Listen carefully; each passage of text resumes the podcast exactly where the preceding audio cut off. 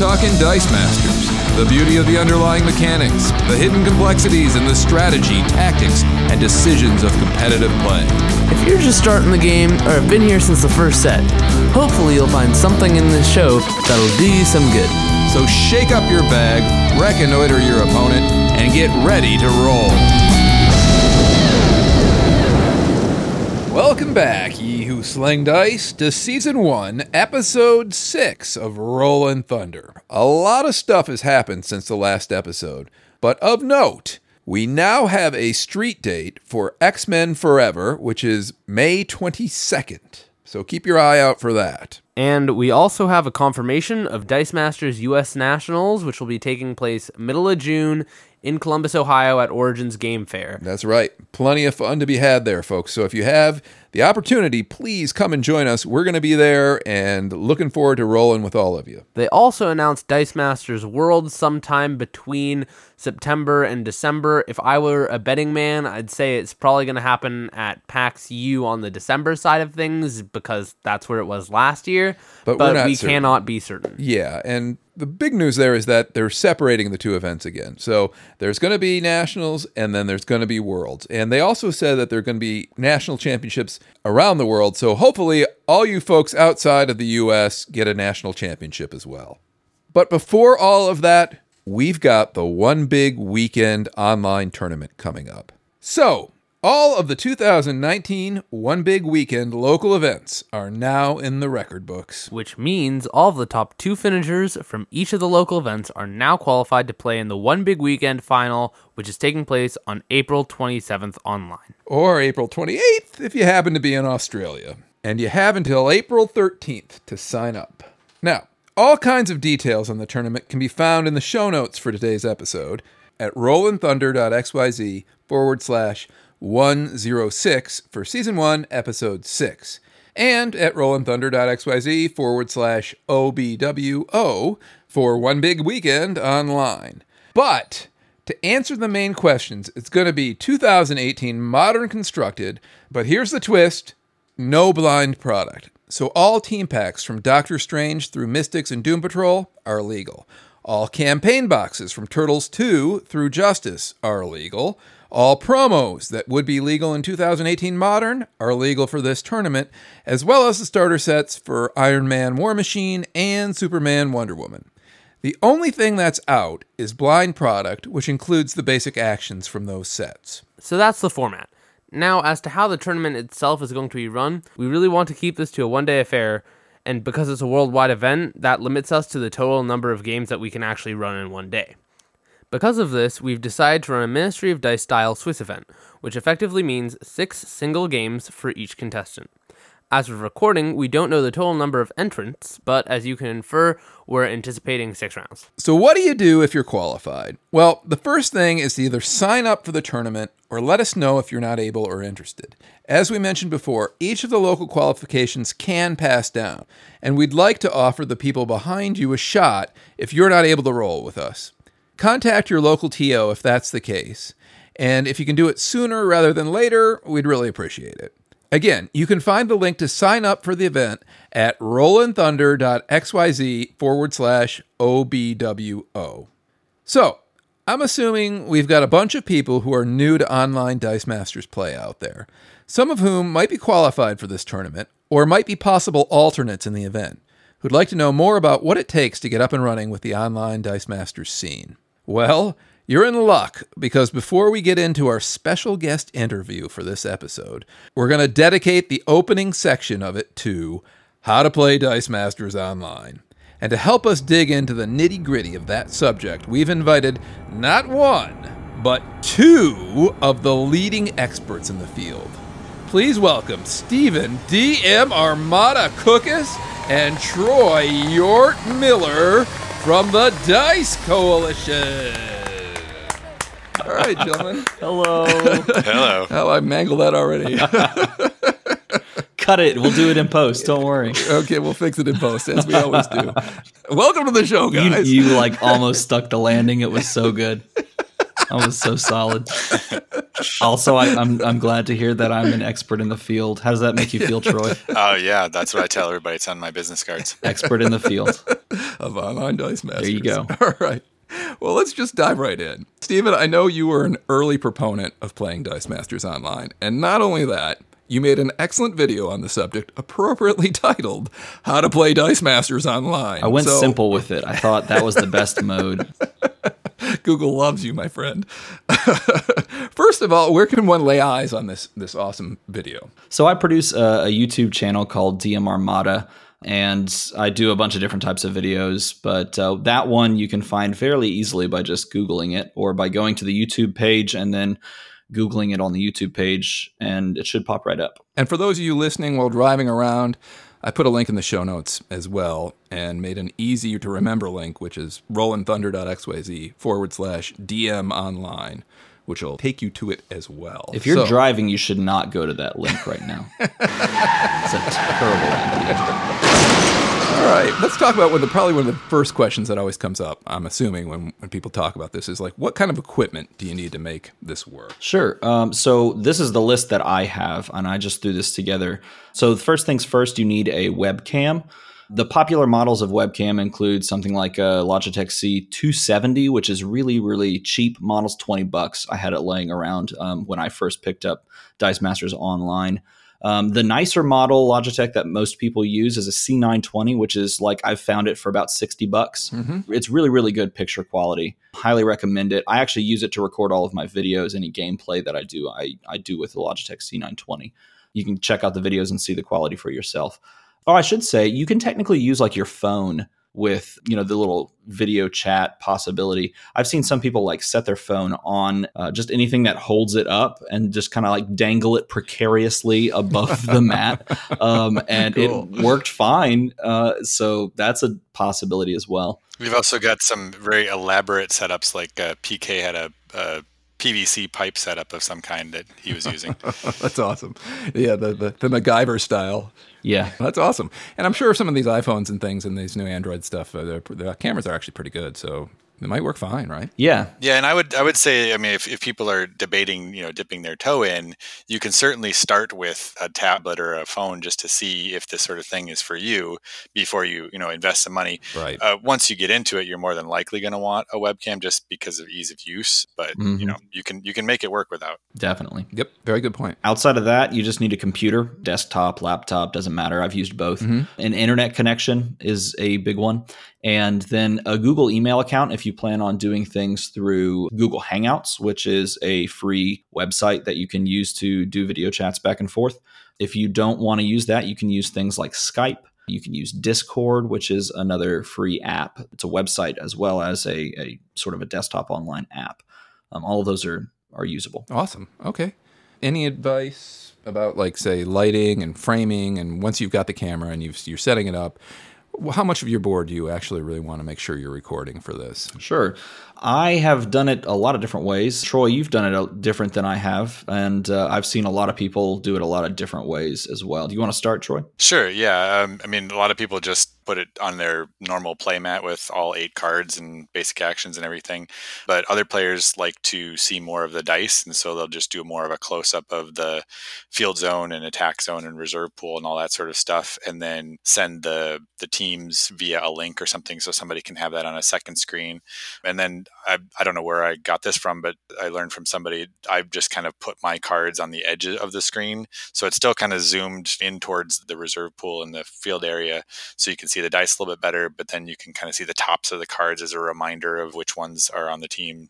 And the the best way is really just to ask if you forgot what the other person has. You just say, "Hey, what globals did you bring?" Or you know, which version of Shriek is that? You know, whatever. It, people are always happy to to explain. Yeah, exactly. Cool. Yeah. As I'm listening to you guys talk about this, it seems like it really might be helpful to get that team information in, in advance, which means having, you know, that Dice Coalition team build already and sent to the other player so that you know, in the best case scenario, they can actually build your team on the other side, so they have something to look at. Yeah, they definitely could. Yeah, and I mean, if if you haven't seen these things before, uh, Dice Coalition and other other people have put together a bunch of tools that are that are really very helpful. The team builder is just great for looking up your team in the first place, but it gives you a link then that has your team, and then that kind of hooks into other places. So on Discord, you can use Steve's bot and post your link in there, and it'll put up all the pictures of your cards in the in the Discord chat for people to see, you know, what you're playing. There, there's a lot of synergies that make it easy to use once you kind of get into the ecosystem. Cool. And then to make a point too, you're, you're going to need to use that to create a team for this tournament anyway, to give to the tournament organizers so that they can know what your team is and have it logged in as well, right? Yeah, and uh, most people who are running tournaments these days do that just to make it easy on themselves, uh, just because it's. Right. I mean, it's really just very easy. So Is there anything else that you do differently beforehand that you might not do at your FLGS? For me, I do a few things differently that I don't do in person with someone. The most important thing for me, and this is something that I appreciate whenever I play somebody online that does this as well, is like shaking your bag on camera and pulling on camera. It just makes it like a peace of mind thing for your opponent where you know nothing is going wrong. Everybody's like got the same amount of information, everybody's in the same place, and you feel a lot more camaraderie. If everybody knows that, yeah, here's my bag, here's what I'm shaking, here's what I'm pulling, and that's what I drew. Um, so I've made it a habit to put the bag literally below the camera as it hangs out, and then just shake it and pull from there. How about with the backs and you know being able to buy your opponent's actions?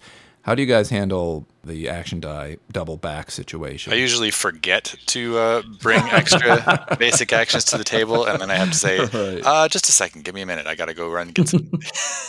About halfway through the game. so coordinating colors like that is probably a good thing to do. Yeah, right? you just say I've got blue and green, you've got red and yellow, and then I keep a just a, a stack of random dice because I'm disorganized in general on my desk, uh, just strewn about. So I just kind of like fish around for a oh, there's a red die, cool. I'm gonna buy that one thing and then throw it in Got my it. used. Um, I don't actually take out my opponent's team and throw it down on the table. I just use Dice Coalition link or I just talk to the friend that I'm playing. Because oftentimes you're just sitting and casually playing a game. At least I would. yeah. And so it's just like, hey, what do you have over there? Oh, what's that global again that's going to beat me? Okay, I got to make sure I use that really quick. yeah, I don't put the Right. cards out. So, what do you do if you have technical difficulties during the game? Say your internet goes down or something. Troy, what do you do? then you go get something to eat, I guess, uh, if your internet goes down. These days, it's usually pretty seamless unless your internet actually goes down.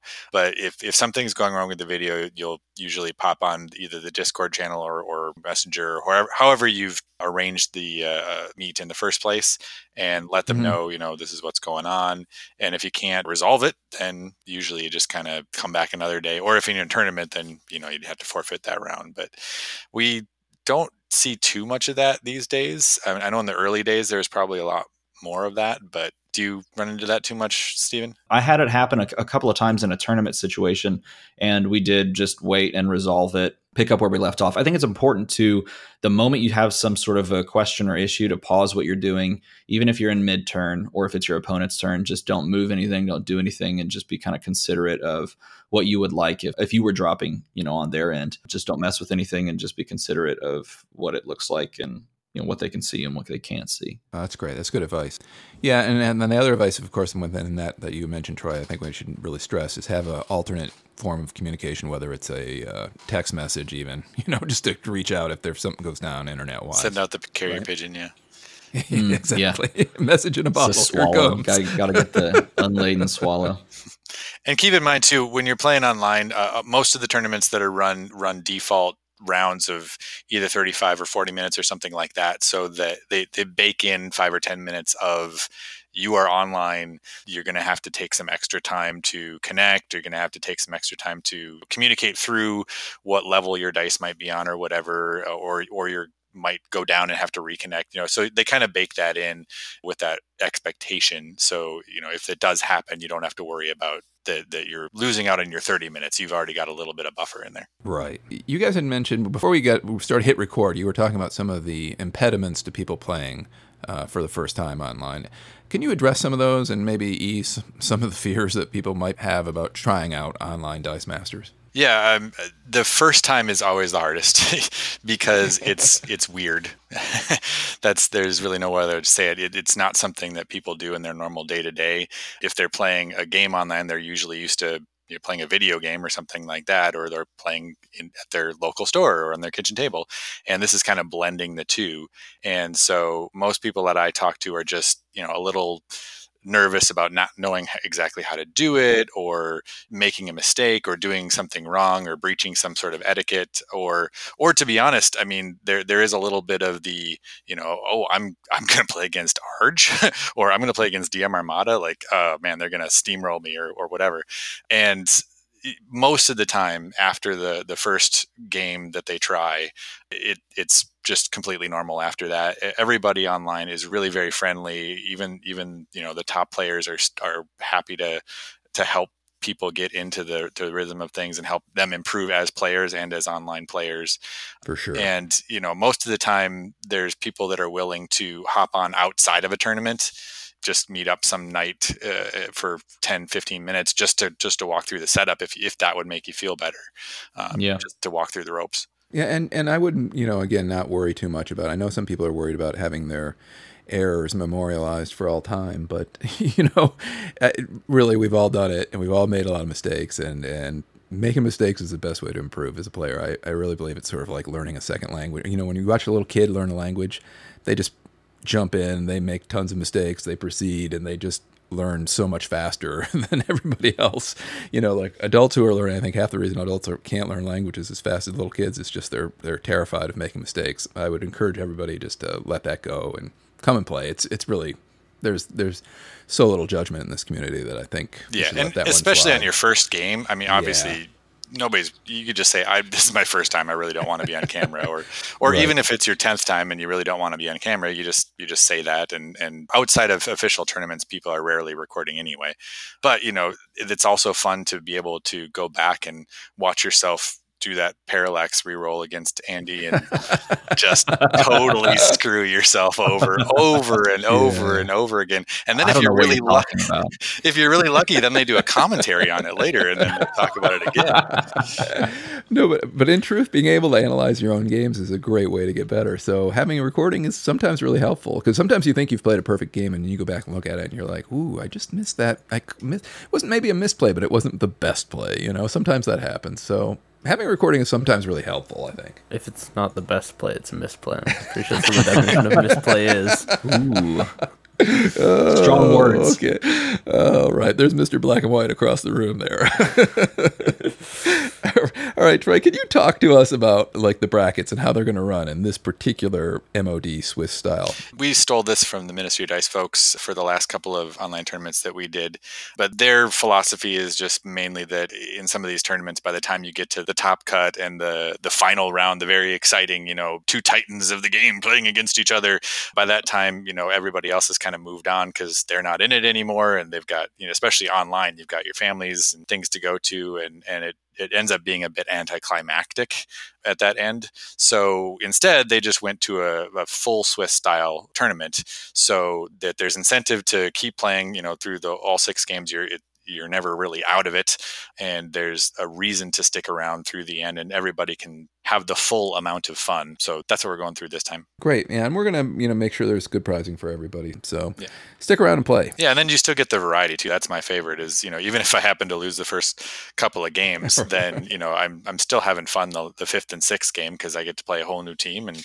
and see how my team does against that team. So. For sure, for sure. So, can you explain how people are going to move from round to round in this tournament? Uh, sure. So, and and this is basically just based on the last couple ones that we've done, but we've found that once people get into the rhythm of it, that that things go fairly smoothly and we usually start off doing hour chunks the first couple of rounds give you plenty of time to get used to how things are rolling get your games done all that sort of stuff and then once things start rolling we can usually move it down to 45 minutes so people will congregate in the discord channel in whatever tournament you're playing in you go to that discord channel and then you'll get your assignments there of who's playing who and then you'll get your table assignments too that you know go to dice coalition room one or dm north room two or whatever, and then you'll meet up there. You'll play your game. You go back to the main room, report who wins, and then just kind of hang out there while the rest of the games are finishing, just like you would in a in a normal FLGS.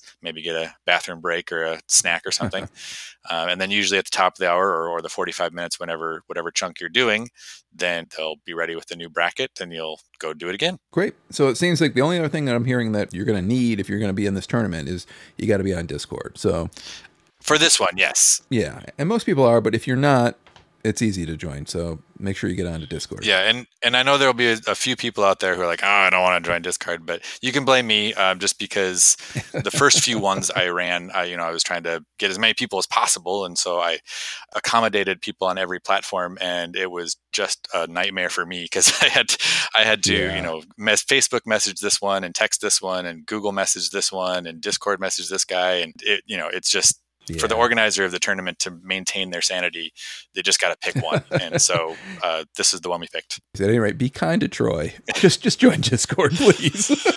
It's just easier to have everybody in the same. So, so. cool. Makes sense. Anything else you guys think one ought to know about or, or be prepared for when playing online that we missed?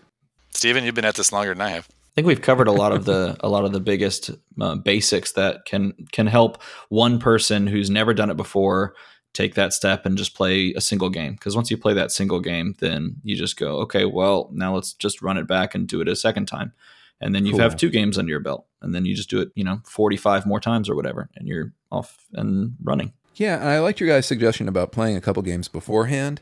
So if you're new to this and you're interested in doing the tournament, I would recommend checking out the Dice Masters online channel. Facebook has a Dice Masters online channel, right? Yep, it does. And if you go on there and ask, there's usually somebody who's willing to play a game with you. So you can get up and get a feel for how it works before you get into this, right? Yeah, I play a majority of my games casually. I just I have a few friends that I know would play around this time on this day, and I go, "Hey, you want to play just random modern, or do you want to play something a little bit more competitive?"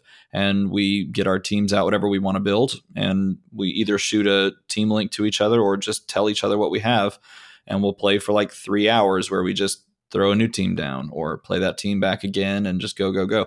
It, it's very casual and you can do it with a lot of different people because there's a lot of different people that are interested. You can check it out on discord and just say hey i want to play a game. You can even post it in the dice masters unlimited facebook group. I've seen people do that and just hop on. I mean it's it's very easy very approachable. Um, you're not giving away any of your personal information by playing a game over google hangouts no more than you would if you went to any single website. I mean it's very very easy very straightforward That's great. That's a good point to make too. It's literally a click. You just you you click on the link on Dice Coalition or DM North, and then it opens it up, and you're just there waiting for your opponent. So, and I, I would even say uh, weekly Dice Arena is every Tuesday. Even if you don't want to play the first time, you can just hop on there, and he does a Twitch stream, and you can just watch to get a feel for it. You could watch any of the YouTube channels just to see how it how it looks with other people, you know, playing online.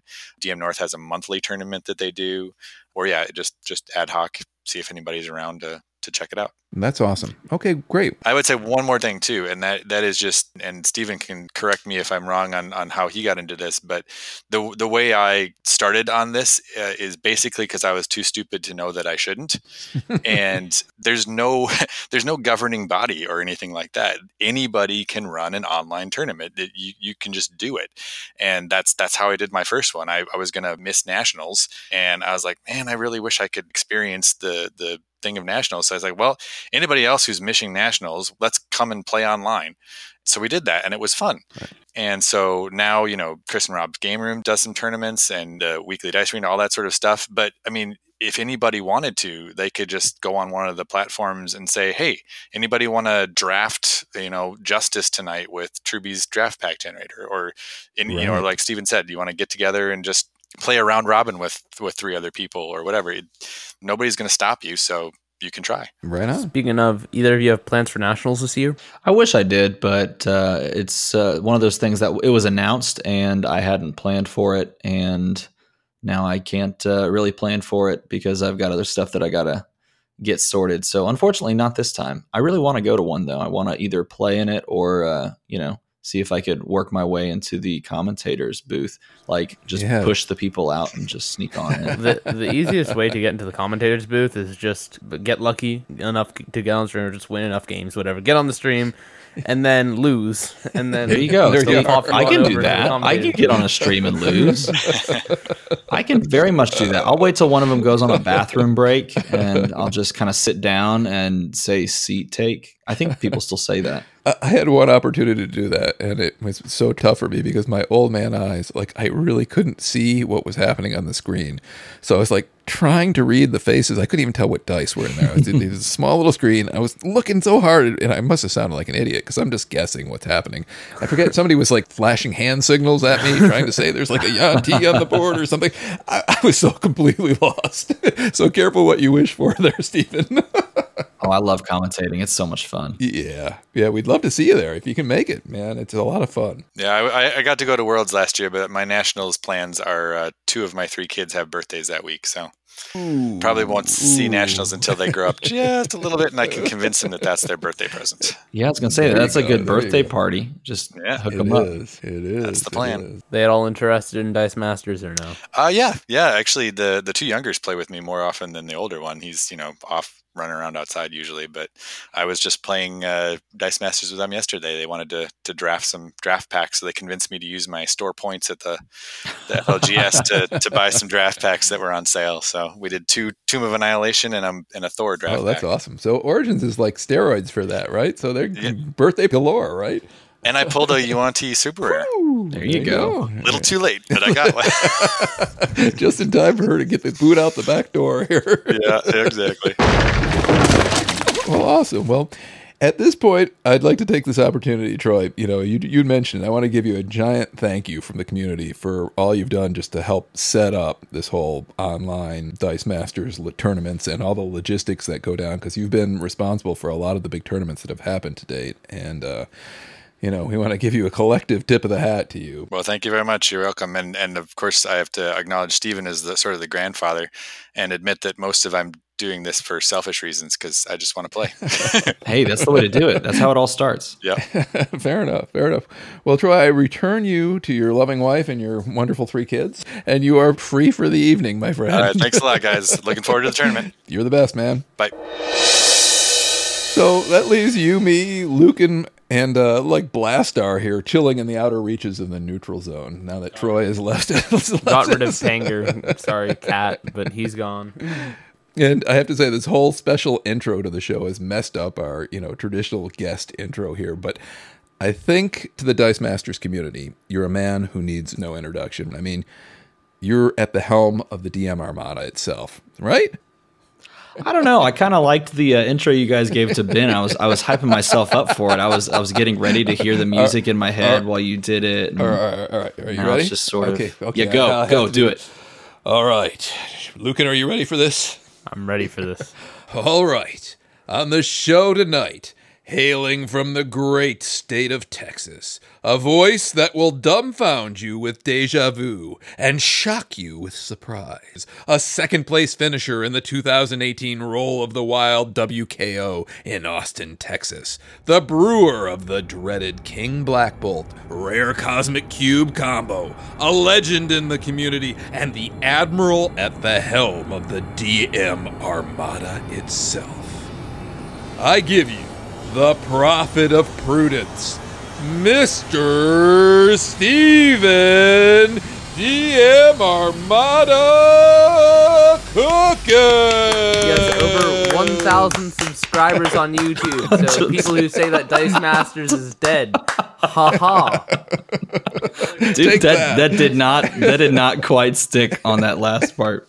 Why you gotta say it like that? One thousand. It's like Okay, yeah, we gotta do that one. Oh, whoops. Uh, well, no, like no, because uh, Dice Masters is dying with generosity. We have a player base of 200 people. I'm like, well, uh, Stephen Cook has got 1,000 subscribers, so haha. And then they're just like, boom. eh, And no words, nothing. But in all honesty, your your your videos are awesome, and uh, I, I pretty you. much probably watched. I, I think I may have watched everyone. I, I, I literally every time they come up, I'm be like really very excited. I to go have and not watched the uh, the, Well, the Keyforge, The, I the haven't. Keyforge, I haven't yeah. watched the Keyforge, but anything that has to do with Dice Masters, I've been into. So I have to say that. I could say if you've watched every Dice Masters video, then you have spent a lot of time listening to my dulcet tones. Indeed, so I apologize for all of the times that I stumbled over my words and or anything else. But thank you for your patronage. Believe me, no apologies necessary. You're talking to Mr. Marblemouth himself, so I know how hard it is to put a sentence together, my friend. I've spent a lot of time editing a lot of mine out. I'll just put it that way. And uh, if I would have just left most of them in, then I might not be at the meager 1000 subscriber mark. People would be like what is he saying? I can't understand. I'm just gonna move on to some cat videos or something just kind of shift over and leave that behind me. But yeah i spend a lot of time editing videos. No it's awesome and uh, it's really helpful for the community as a whole so i want to just put out a big thank you for that right well that was the goal from the beginning is uh, i liked this community so much and i wanted to wanted to make stuff that got people that aren't in it in it and then i wanted to make stuff that people were in it I wanted them to enjoy it. So that was the goal. Cool. And just to hit this one more time, if people are new to this, where can they go find all your videos? You can find all of the videos on YouTube at youtube.com slash dmarmada. I'm pretty sure that's the link. I should know this. It's two and a half years later, and I should I should probably know if that's exactly the link. But if you go to YouTube, you can search DM Armada, all one word, and it should pop up there. You can do it on uh, Google as well. Just Google DM Armada, and you can find all the stuff. Cool. Well, I, I know Lucan wanted to specifically point out your how to build a team video because he thought that was awesome, especially for a newer player. Yeah. Can you can you go over the highlights of that one for us? Oh, sure, yeah, I can do that. Uh, it's just sort of like a thing that we haven't formally covered on the show yet, and it's it's super important. And you did a great video on it, so totally. So whenever I sit down to build a team, I think it's very easy to build really really fun sort of casual theme kind of things by just taking characters that have worked together in comics or that you wanted to see work together and just kind of smashing them together. But if you want to build a team that has a little bit more general overall power or synergy, I think there's a couple of categories that you at least at the very least consider when you're putting together a team and if not just follow it exactly to the list. I don't think i'm a perfect team builder by any stretch of the imagination and i don't have the accolades to hold myself up as that in the first place so i, I don't think i'll ever pretend to say that. But i build a lot of teams because i like to tinker. And so for me these are my categories right? So number one you need some way to win the game. Right. So a win condition of either one to three cards is a, a, good starting place. It's good to know where you want to go with your team. Uh, you don't have to start with your win condition you can start with pieces that are interesting to you. So a card that seems really cool, or a card that you want to mess around with an interaction. Those are great places to start as well. But eventually, you're going to have to sit down and go, okay, this is all well and good, but how do I kill the guy sitting across from me? Um, because if I'm just drawing a bunch of dice, rolling them, and then like chuckling to myself, eventually I'm just going to lose if I don't have a way to win. Right. So one to three cards for a win condition is is really solid, especially when you're in an eight card game. Good advice. From that point, then you need to look at some good supporting cards that support that win condition. So if you have like a one card win condition, and I think in this video, this was right around the time that Batman was just released. And so I used Owlman as an example, which is funny because uh, I'm probably going to talk about him a couple more times while we talk because I love that card. Right. But Owlman is a really cool card that gives your villain character dice plus one, plus one while it's active. And then when he attacks, he does an additional plus one, plus one buff. And he's the super rare of the bunch of them. And right? he is, yes. That's the yeah, super okay. rare of the bunch.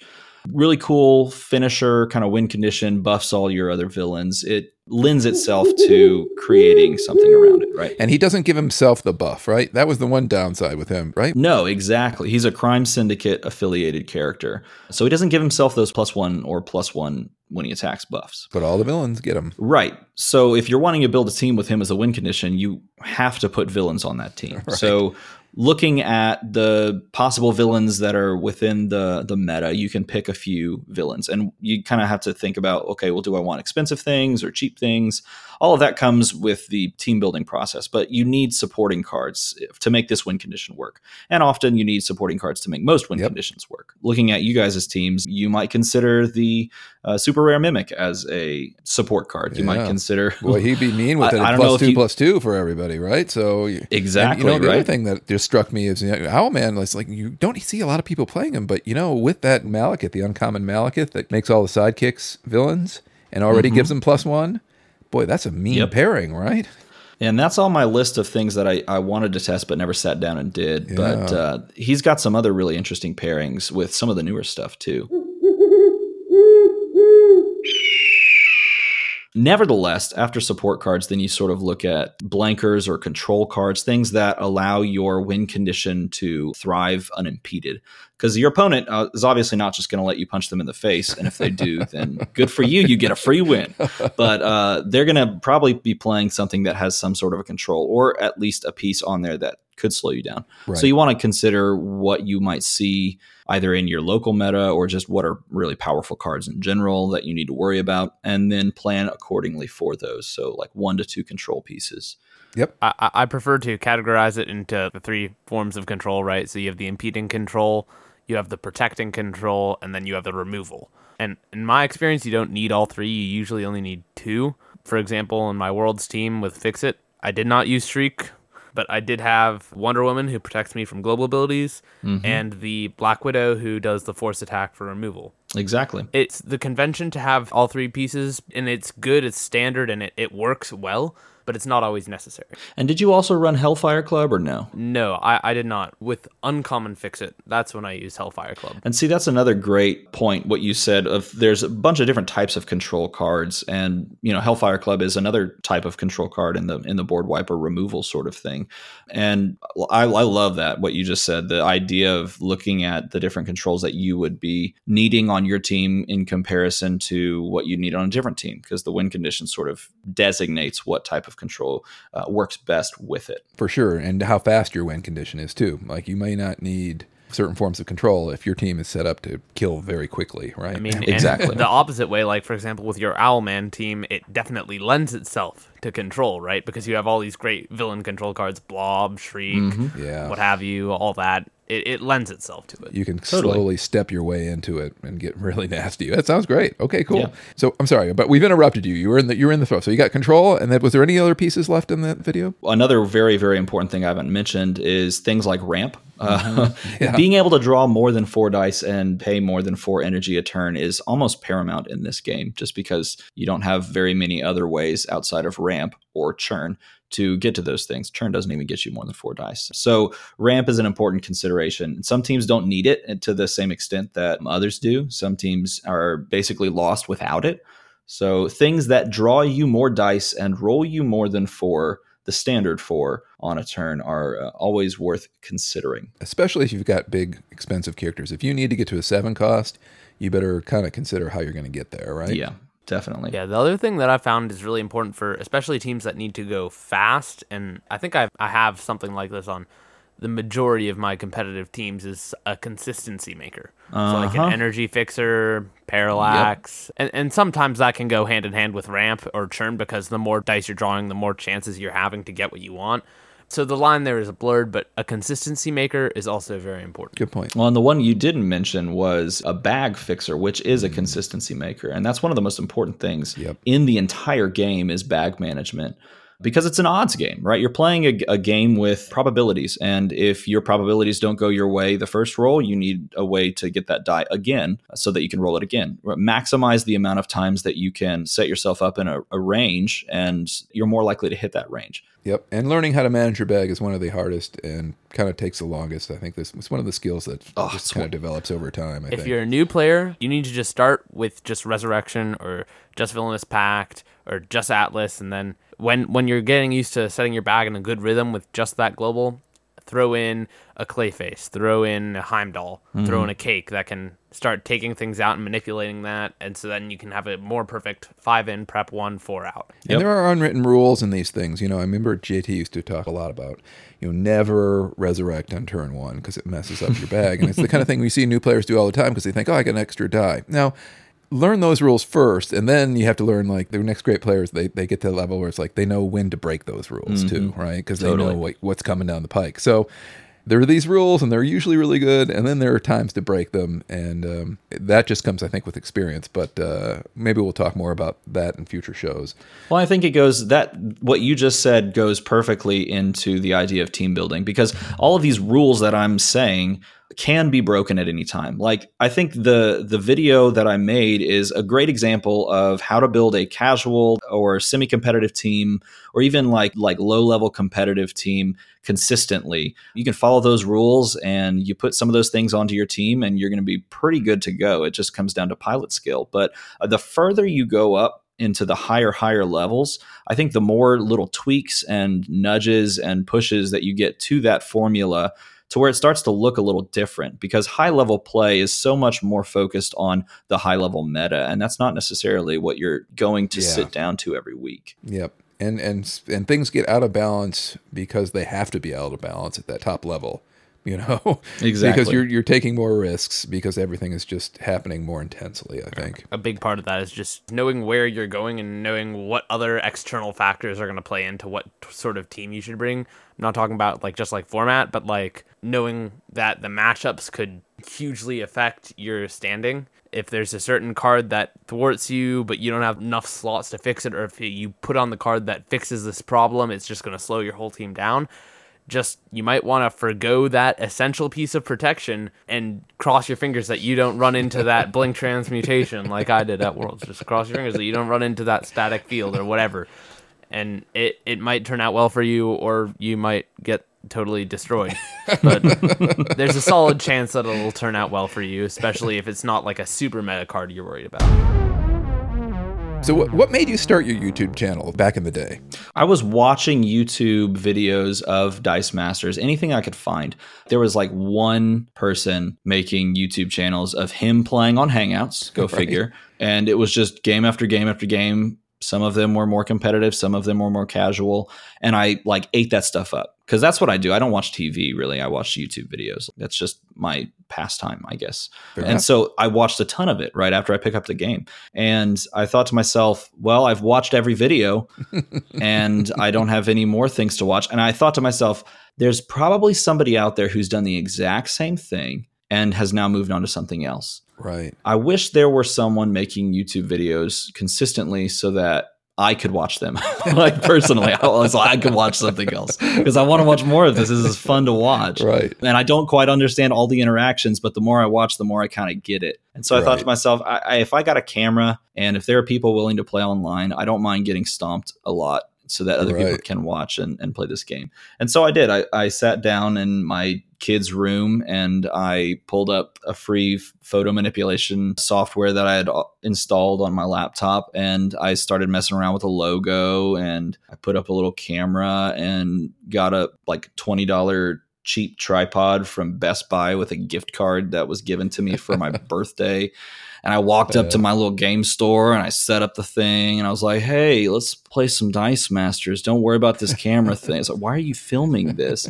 And, you know, like the very first tournament I went to, I went two and two. I played a really fun OTK team and it went, went off the second to last game in the Oh, last cool. game and uploaded it and then just kept doing them. It didn't explode or anything. There wasn't some huge like outpouring of fame or notoriety. I just uploaded videos because I wanted to watch them myself and I thought people would enjoy them. So that's kind of where it started. That's really really cool. Did you have a software background before that, or did you just like literally buy this photo manipulation thing and think, "Hey, this might be cool to use"? Or what was your what was your background coming into this? Well, it's kind of interesting because in high school, I took like a graphic design class and I did some other computer classes, but nothing to the extent of like, well, I know how to code this Right. and make Yeah, this. same. Everything was by eye. I'm not formally trained graphic designer. I've just done a lot of little projects and a lot of little projects builds your skills slowly. For sure. And so if you watch those first videos, it's very bare bones. I mean, it's a webcam and it's me talking into a mic. Right. And I had a nice Yeti microphone that I bought with a gift card that I got for my birthday. Did I mention that? And There you go. and I for like 3 months I would go and I would sit down in my living room when my kids were asleep and I would plug in the microphone and I'd start recording some commentary over this video in straight up Windows Movie Maker, free Windows Movie Maker. It crashed all the time. I paid zero for it. If I had overlays, I would go into this photo manipulation program and I'd like type out a couple numbers and export it in this file size that I needed and just drop it in a movie maker. Three months later of doing that, three months, I finally realized I out of all of those videos never actually turned the microphone that I'd been plugging on on. So the stinking like audio was like low quality because it was coming through my Oh, laptop's great. microphone. Yeah, no, it, Right. I'm telling you, it's a it's a comedy show. Those first couple of months of Oh. videos, but I made them anyway, and people Right. watched them, and no one cared because people want to watch the game. It's a fun game. Yep, you learn how by doing, and that's what I was trying to explain to people. Like this game, somebody would ask me recently, like, why why is it important that the there be a competitive Dice Masters? You know, why can't it just be a tabletop game? And I mean, I sure it could be a tabletop game. It's a great game, um, but I think the game itself lends itself to competitive play. I think it's the aspect of the fact that all the stuff is not hidden; it's all there. So if you're watching as a spectator, you can actually enjoy the games from a spectator point of view because there's nothing hidden. One hundred percent. You know what I mean? And and it's actually a really great game. I think that's why it lives well on YouTube. Or, you know, it's funny. Mm-hmm. Every time I get, if I get knocked out at a tournament, sometime I'm the guy who's walking around watching all the games because I have almost as much fun watching other people kind of wrestle with each other intellectually over the board. Totally. Um, also, it's one on one. Like one on one games have always been the prime thing for competitive games. You know, Magic, chess. These things are the big competitive games because you know they're one on one, so you can have a very clear cut bracket and you don't have all this stuff. It's just also it's better than other games. I'm sorry, but it is. Well, So- honestly, in, in a lot of ways, I find it to be better than other games too. I mean, whenever I describe this to somebody, I describe it in a lot. There's a lot of different ways you can describe Dice Masters. You can describe it as you know Magic the Gathering with dice, except you never get mana flooded. Right. Uh, the, my favorite way to describe this game is it's chess at 100 miles an hour. Yeah. Because it plays exactly like chess from a mental standpoint of like, I know exactly what you can do. You know exactly what I can do. There's no really hidden thing if everyone's read the cards. If player skill is about equal, it's so much a chess match of like who can play their probabilities better and who can outthink down the line two turns later or so what kind of eventualities you're going to get by choosing to roll that die or not. It's so awesome. It's That's so where awesome. it gets really complicated as well because there's six options, which then could affect twelve more options, Right. and so on and so forth. and the other thing is the changing. great. It's like you're getting a changing battlefield. Unlike chess, where it's the same minefield every time. You know, different moves. Yeah. But because there's different cards and stuff, and because there's different keywords that are changing, always the battlefield's changing, which I think keeps it fresh and interesting in a way that I that that, that scratches my itch at any rate. I, I don't have to play with the same few pieces every time. Yeah, I gotta change it up. That's what initially drew me to it because I came from a chess background, and, and then I came out. I was like, wait, it's like chess, but I don't have to play with bishops, knights, rooks, kings, and queens, and pawns every time. It's great. You know, it's it's replayable. I was beginning to get bored with chess because it's the same thing over and over again. So your local scene, Texas has a lot of great players. Maybe a brief history and how it looks today.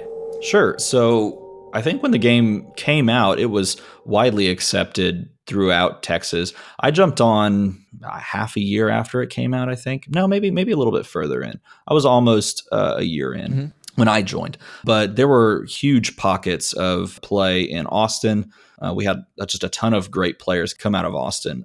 There was a huge following in Waco, and probably the biggest following. I don't know if you could really kind of measure the Austin versus the DFW following, but DFW had just tons of stores all over the place because it's huge, right? Right. Yeah, there are many great players coming from there. hmm I guess there's even there's even followings in Tyler that are really popular and just sort of all over the place. Even right now, there's there's a group of people that play in College Station that only recently got into it, maybe in the past year. So it's yeah, it's it's been sort of a hub in a lot of ways of of some like Dice Masters play. Waco, when I was still there, it was still going strong, and it's I think only gotten stronger since I've left because Awesome. they've been running events constantly and consistently, and that's been great. Austin sort of died down a little bit. San Antonio had a huge following. I think it was 2017 to 2018. They just started it up. There was an, a new game store that started up, and they just got in wholeheartedly, and people were playing like crazy. DFW, we're still playing up here. We had running the one big weekend tournament. We had 14 come out and play, and that was with like two people that were no shows. One person, I guess, was also a no show. One guy couldn't make it because he had a slip disc. I mean, like there's there were like several other people that were interested in coming that through one thing or another didn't make it. That could have been a 20 person tournament Wow, if uh, everyone shows up. So yeah, the, the game's dying. I can't. I couldn't. I Yeah, tried to finish that with a with a good solid with a good solid ending there for Yeah. you. No, it's it's going really well in the DFW area, That's even with all of the kind of shifts and moves that the game has taken. Yeah, from my experience where we are in Southern California, it's kind of refining its footing right now. We've got a lot of new players coming out, and some of our old timers who had kind of moved away for a while, you know, with this new Justice set, and they're interested in the new X Men set coming, and so people are are coming and sip, sticking their feet back in the water, and new people have been coming out. So I'm encouraged, uh, honestly. what I I see a lot of is, you know, people who, when that big flight of blind product came in around that X Men First Class period of time, they're like, this is too much, and then they left. And now the campaign box format, which, you know, people who are listeners know that we, we prefer the blind product thing, but the people that that was meant for that couldn't do all the blind product, they're coming back. So that that's good. I think so. I agree. I 100% agree. I think that the move was refreshing, and I, I'm hoping that it continues to put them on sort of a very easy to to meet schedule, and uh, it allows players to to kind of buy in that may have felt too prohibitive uh, beforehand. So between these two scenes, between playing in Texas, which has got a lot of great players, and I know you've played a bunch from just watching these videos online against some of the top players in the world. Are there any particular actionable lessons that you've taken? Have you gotten any really good advice from anybody, either in your local scene or online, or is there any kind of takeaway that you've taken from when you're playing somebody who's like some of the top level folks? Is there anything that really sticks in your mind? Like, wow, I played that and I really learned that. I think I remember most vividly, and it wasn't a specific moment. It was just sort of this thing that kind of built up over playing for about a month or two over the summer. When I first started out, going from sort of a low level player, just picking up the game to where I really felt like I could excel in general. Probably the largest lesson that I learned was this combination of really, I guess you could sum it up by saying that managing your bag is like probably the most important thing in this entire game. Yeah. It's king in this game because, like I said before, everything in this game is all based on ranges and based on probabilities and based on lines of play, more so than just about any other game. Because if you're drawn from the top of a deck, it's blind, you know, Right. it's random. Right. But in this game, it's not random. There's very few things that are random in this game. Um, they do stick out at times, but you can manage a lot of that and you can kind of see those lines. So if bag management is one of the most important things in the game, then you should probably avoid overbuying just Mm. in general. If you over purchase, you flood your bag with a bunch of dice that are really cool, but might not be exactly what you need in that moment when you draw it. If you can avoid that, then you're you're helping yourself a lot. yeah, the the catalyst that I think launched me from being a person that lost most my games to being a person that wins most my games was just learning moderation. Mm-hmm. Every time, everything you do, moderation is is is key in Dice Masters. Totally. Yeah, I'm, and that way, I guess it kind of reflects life. But Don't- you know, Well, like knowing what you need to win, what you need to control, and not buying more than that is a discipline that is really hard, especially when you get we're, we're trained as a kind of a capitalist society that more is Yeah. better. You know, it's really kind of counterintuitive. I think some way. Oh, totally. I totally agree with that. That's a good. That's a good. Uh, a good look. I think that's a good way to think about it. One of the other things for me that sticks out in this game, as opposed to several other types of games or just card games in general, is the idea of range analysis. And this is something that I actually did not fully learn from anybody in this game. But I, I would watch a lot of YouTube videos of, of people playing other games, and it lends itself, the idea of range analysis lends itself to a lot of different games. Just the idea of understanding that when you're in a, a scenario or in a moment, there's like a bunch of possibilities, a bunch of different possible scenarios at play on your turn. Let's just say it's your turn, right? So you could buy this thing, you could spend energy for globals, you could field this character, and that's just during the main step, right? The idea of taking all of those and seeing all of those as a range from bad to good, kind of slotting them into this is the worst possible outcome Right. that I could gain. This is the best possible outcome that I could gain. Now, these are all of the middle outcomes. If you can do that, get a base understanding of probabilities, like if I roll this, I have a one in six chance of getting this side of Yep. the die. Just a very basic, I'm terrible at that, but I still have a basic understanding. If you can get that understanding and then understand how to put things in ranges of this is what would be good for me, this is what would be bad for me, then the whole game becomes a lot more palatable Yep. you can look at these ranges of outcomes a, a lot more easily and it makes the game a lot more alive to Yep. me Also, the other side of that range is knowing where your opponent is at that point in time too, because that affects your range. exactly. If they're only one to two turns away from smacking you in the face and killing you, that affects your range analysis in terms of like I might have to get more risky or do something more you know, outside of my win condition to, to, to exactly and that's th- that's the very next step. Once you can understand your own team and your own ranges then you if you can kind of keep track of your opponent's ranges then it becomes so much more of a chess match like we were talking about earlier. Like here's an here's a scenario right? Let's pretend that you're like looking for lethal okay? And you have a 1 in 6 chance if you roll this die you know get this character on its top level that gives you lethal damage but if you miss then you can't field a character because you don't have enough energy, Right. right? Or Very if you reroll the sidekick, then it gives you the energy more possibly. It improves your turn um, next turn because then you have more chances of lethal, but you don't have it right now. Right. You know, so then you have two different ranges. But then if you miss both of those rolls, if you decide to pick them both up, then you have a ton of energy that you can do stuff with, like cycle your bag or Yep. grab another purchase, but you don't represent as much damage. So you like look at yourself in that scenario and you go, well, this one's the best option for me because of this reason. Right. And then look at your opponent. It just becomes so much more of a chess match, which is amazing about this game. You know what I also love about that is that it really reflects on who you are as a person so much too, because you hear different opinions on them, and neither of them are wrong. Like you have JT who had the idea of like, how could this go worse for me? And he would live with something that was okay sometimes, you know. Yeah. And then you had other other people who think I, I forget who it was. It might have been Nick Pham who was like, you don't win many games by playing it safe, you know. And he would go that way, and both are legitimate, but Pretty they sure really it was you who said that. no, it wasn't me.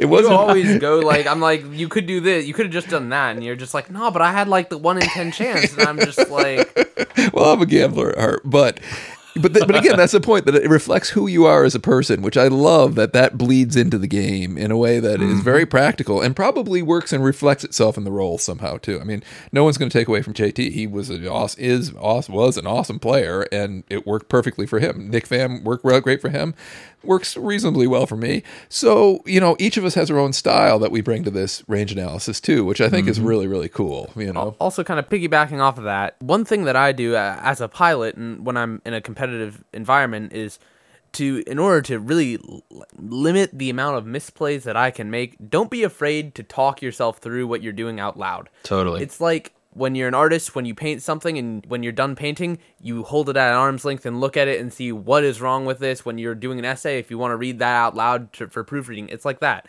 And then depending on your playstyle, whether you take the gamble or not, that's that's up to you after you've spoken through like aloud everything that you're gonna do. You can say if I roll this die, then this. Okay, that that the other thing. I like that. You know, that I've got a one in seven chance here. I'm gonna take it, and you don't have to be that obnoxious guy who goes touching everybody's dice. At the same time, you you do the right move. it's fun. You've played Ben Scott a couple times, right, Stephen? And it's so fun to watch like him. once, He'll one- like maybe twice. he he he loves to push his dice all around the uh, you know in the reserve pool, and you can see him Yeah. kind of working out the pieces, and it's great to watch. It's so fun to watch some of everybody thinking it through and doing this math, you know, like this. Let's get into the cards. Anything from the new sets that you've liked that you've played as Oh a my combo? gosh.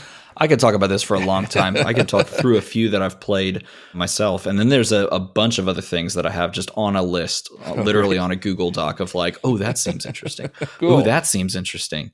But I'll start with things that I've actually played. And these are some of these things you can actually find videos on on my Awesome. YouTube channel. So if you want to check them out, feel free to uh, shameless plug, go on over there to youtube.com slash dmarmada. You can also find them in the show notes. I'll try to Oh, link to them here go. too. Yeah, that's perfect.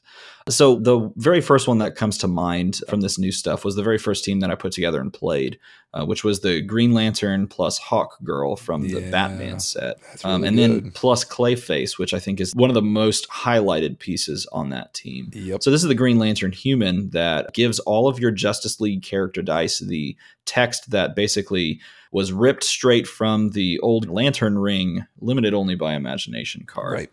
So basically, they ping your opponent for damage based on the number of energy symbols that they share in the reserve pool. And he only works uh, with Justice League characters as well. Exactly, which is why I play him because I had sort of this thing where I just didn't want to touch Lantern Ring for the Yeah. longest time. I scared a I scared a new player away from the game because I accidentally played Lantern Ring for the first time against a new player. yeah. And it didn't go well for him, and I felt real bad. Yeah. Uh, One so- thing actually that I do when a new player comes and they don't have Shriek on their team, just give them a copy of Shriek just for the day because it'll it, it's a very comfortable card to play with. I'll see. This this was before Shriek had uh, been printed, Yeah. so uh, And it wouldn't there was help no against It help against There Lantern was no Ring hope. anyways. Yeah. You there was But no against hope, and I Green felt so bad helps. afterwards. yeah, yeah. I was like, I'm gonna try this limited only by imagination card. I think it seems pretty cool.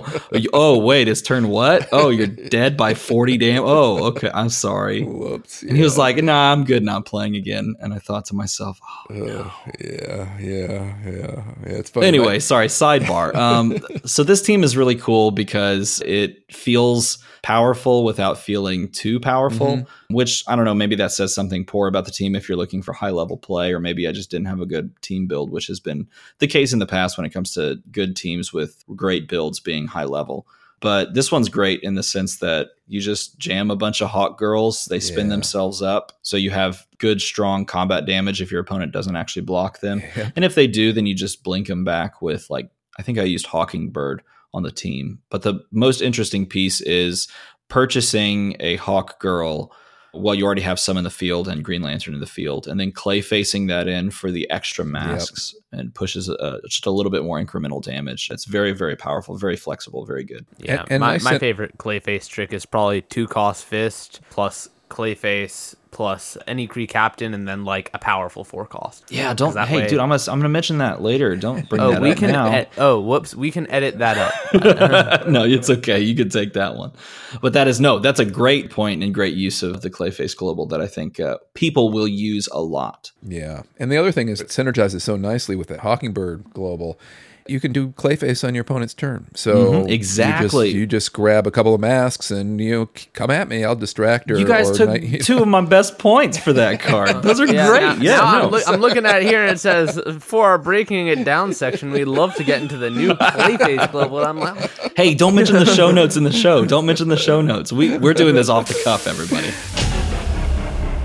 For sure. That Green Lantern and Hawk Girl is just such a natural, great fit. Uh, It that- is. that- It's all thank you for pointing that masks. Green Lantern, Hawk Girl, all mask. Clayface Global's a mask. Yep. Throw on Zatanna from the new set just for another character that is a Justice League and it's a mask and it's three, I think. So Yep, and and even if they shriek Green Lantern, you know, Hawkgirl can do enough damage by herself that if you have some other form of board clear, she's an alternate win con in and Yeah, exactly. herself, it's know? easy to slap something else on there because that's only what three pieces that we've mentioned, maybe four, plus the Yep. blink back global. So you could put that on the uh, basic action slot, or you can use a team slot. So you're you're four open slots, five if you count the other basic actions. Pretty good. Really good, really good. Cool. What else you got? All right, so I, I haven't put a video out for this one, which is sad because I actually recorded a video and then I've had this m- sort of month of the just super busyness.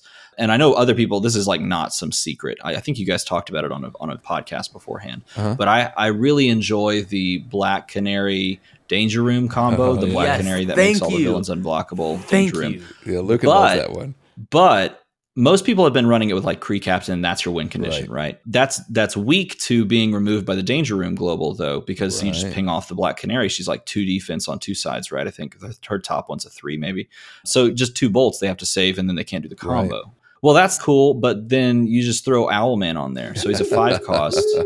when you play Danger Room, he becomes a villain, Right. Ooh. which is even better because then he gets plus two. I love it. Black Canary gets the buff from him. So then you have to save a minimum of three bolts to remove her if they're using the Danger Room Global. Yeah, forget Malekith. You don't even need it now, you know? Boom. That does it. It is so good. Honestly, it's really, really good. Like I have it worked out to a turn five. If they don't have the ability to blink it back, it's a turn five win. I My it. newest Dice Masters pet peeve is when someone's like, "So what are you thinking of a Justice set?" And I'm like, "You know that Black Canary with Danger Room, that's really good." And they go, eh, "I don't know about that. I'm more feeling the Justice League characters." And I'm just like, "You cretin." Black Canary. Yeah, Lucan No, loves that card is Canary. legit. Yeah.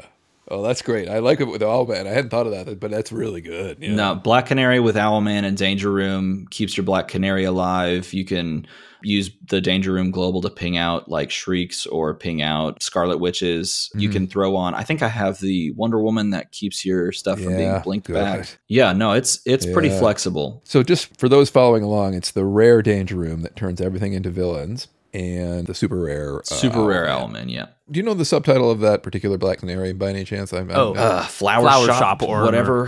Fel- Flower shop owner. there you go. Yeah, okay, the one. awesome. Indeed, it's a great team. Highly recommend playing it. It's super fun aggro. Cool, cool, cool. And what else you got? Anything else? One oh last my gosh! one? I'll keep I'll, one last one. I only have one because I've got no, six more. I'm going to seven keep more. I'm going to mention. keep- All right, I'll I'll do right. two more more in depth, and then I'll just run a list down here. How's that? Fair enough. All right, so Black Adam banished. It's the one that makes all of your villains have deadly. Mhm. All right, just throw on any cheap Legion of Doom character, like the three cost Black Manta, the one that gets plus two attack because he's beefy. Um, so he's a, he's like a five five when he's got the buff going, and if you've got Yeah. Black Adam, then I believe he gets the buff right away. Yeah. And then you just buy Doomlance and you just play that, and you're Right. good. And did somebody mention That, Owlman that's been before? a draft winner for me in the past. God, it's so good. It's so much fun. Like I slapped that together on a team, took it to a casual night, and I have like one of the most fun games I've played in a long time was a back and forth between I think it was me and Ryan Slater. We were playing that. He was Oh. playing something from the uh, Warhammer 40k set, and I was playing a, a team from the Justice stuff, and it was extremely fun to just kind of control using a bunch of deadly characters Yeah. and Doomlance to just keep wiping the board every time I could roll it. It was so frustrating. Sounds I'll tell, frustrating. I'll tell you one card that you might want to slap on teams just cause Doomlance is popular is the two cost Grey Hunter with Deadly because there's nothing in Justice more satisfying than when someone's like, "Ah, I've got my big Doomlance and I'm coming for you, and I've got my huge field. And I'm gonna swing through next turn after you have nothing left, and you buy your two cost Grey Hunter and their Doomlands faster than they can set up their big mega deadly combo, and you kill them with their own thing, and it's great. And then they get all angry, but they don't want to show it, but you know it, and then they go outside the store and they scream really loud, and you're just like, yes, but a little bit sorry. Nothing better than that. and, and you've never done that before. This is just a hypothetical. This is very hypothetical. yes, yes, of course. I've, ra- I've raised such a kind child. The vendetta in his heart is just like showing. It's coming through. All right, that's cool. So, so what's post Doomlance, Stephen? You've got you've piqued my curiosity here. All right, um, this one's a simple one that people are running in the most recent, I think, two team takedown tournament. Tabaxi Rogue plus Riddler plus Green Devil Mask plus Yeah. Instant War. So just a bunch of burn damage with re-rolling Yeah. things and making things happen that your opponent doesn't want.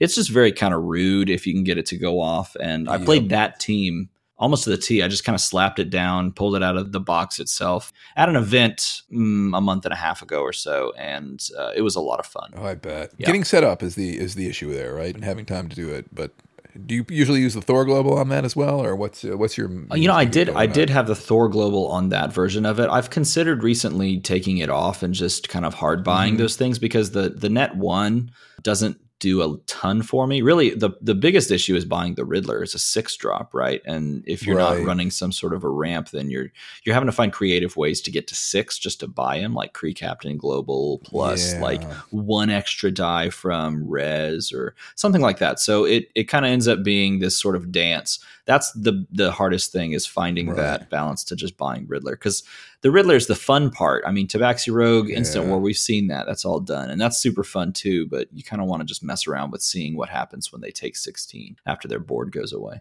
It reminds me a little bit in terms of purchase curve challenge wise. Do you remember the rare satchel yeah, I remember the rare. and, and the and the Riddler? There was that Riddler that discounted. You could swap the purchase cost of a die, so you would use that with Bat Signal, the one cost Bat Signal.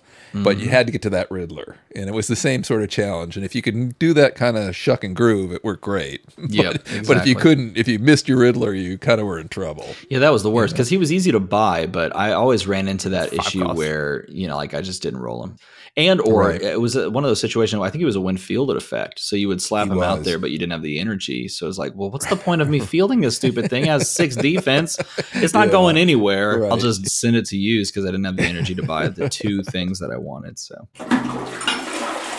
And, and that's a thing I want to bring up. So we're talking about the particular Riddler. This was one I, I think he was the was he the rare from Batman? For Batman, yeah, Yeah. Batman. Up the purchase cost of two non basics. But- I liked it. Another thing that I've, I've seen, I see you do this really well, and I want to just take a s- small moment to take a time out and, and explore this a little bit. Is like if you have a win fielded effect that you need to get your win going, and you don't have that win at that point in time, don't field that character if it's just going to get stuck.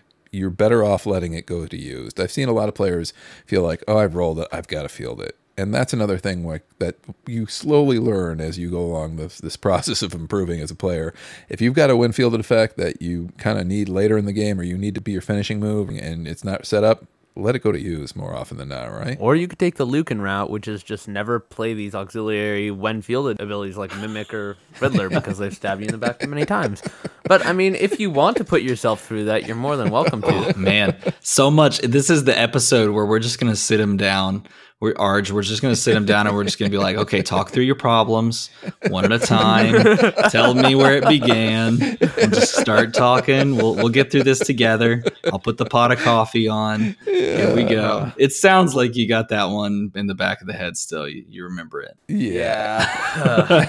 I never run Mimic anymore. Uh, hey, and that's why it's fun. You see, like the fact that it doesn't come up all the time is what makes it satisfying when it does, my son. Well, mm. yeah, but you know, if you have a choice between Mimic and Spot, Spot has just been friendlier towards me because it rolls. But he just got nerfed, so Yeah. I, st- I don't care. that may be, but fair he's still doing more than me than Mimic because Mimic never comes out. ever. Yeah, Mimic- Mimic does hate you for some reason. I know that. All right, feeling. what's the next in-depth one? We got one more, one more in-depther. I'm just going to run down the list, actually, if you're okay with that. Sure, I recently messed around with the Zatanna Attune kind of style of team, yeah, which seems really interesting. Haven't played it, haven't even taken it out of the binder yet. But that's with Wong. You're thinking about using it with Wong. The, yeah, Wong, I haven't decided. I, you, the, interesting thing about that team, it feels very puzzle like because I, I feel like you can go about five cards deep onto that team. yeah. And then you sit there and go, well, what are the other two to three cards?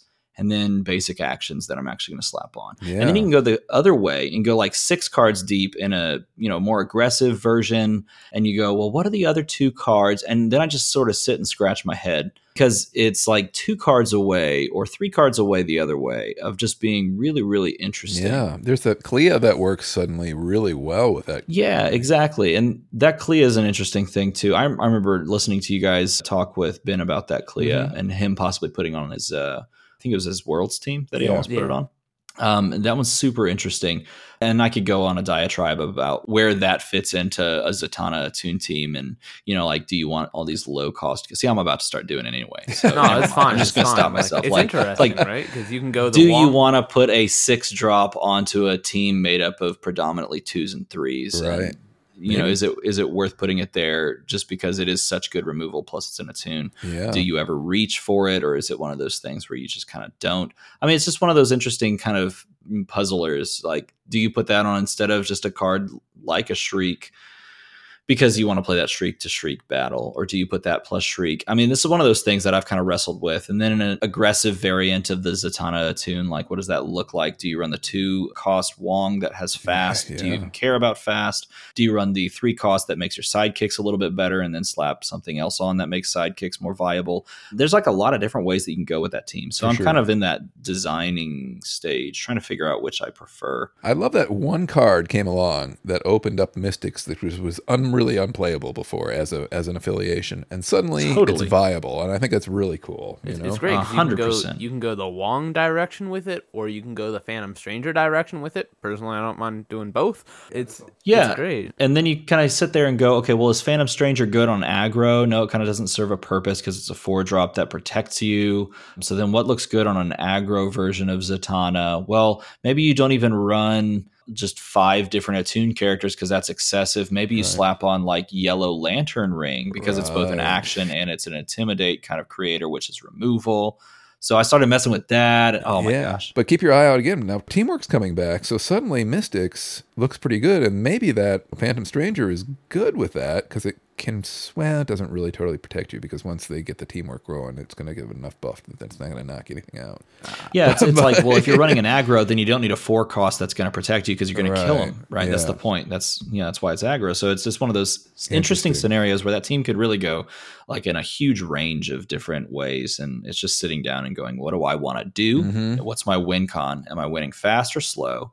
And then what supports that or doesn't support that that fits within that. So it kind of goes back to our team building. Yeah, really cool. Uh, speaking of Yellow Lantern Ring, I've been using that a lot with like a ton of globals. Just put a team with Yellow Lantern Ring and a ton of globals, and somehow it always works out well. There's just Well, it's funny that. because that's my next one on my list: Yellow Lantern Ring and anything.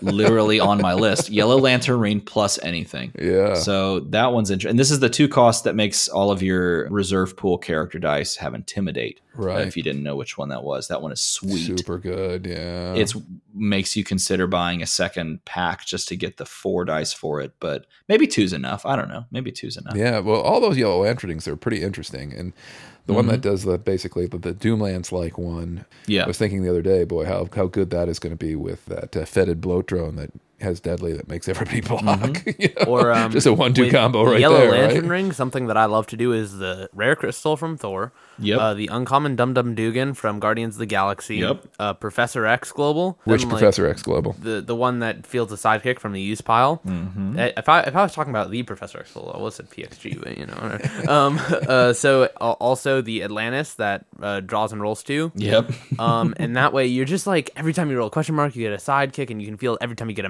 mask, you get a sidekick, and every sidekick that you roll is a sidekick. You're ramping a ton. You're going through your bag really quickly, and you since you have the Dum Dum Dugan out in the field, you're gonna get a huge buff, and the Lantern Ring is going to intimidate out like everybody that they have. Yep. The biggest problem with that build is that you only have so many dice that can go into your out of play area. Or you only have so many dice that you can make it as sidekicks. Yeah, Exactly. And when that is your problem, you know that you have something good to work with.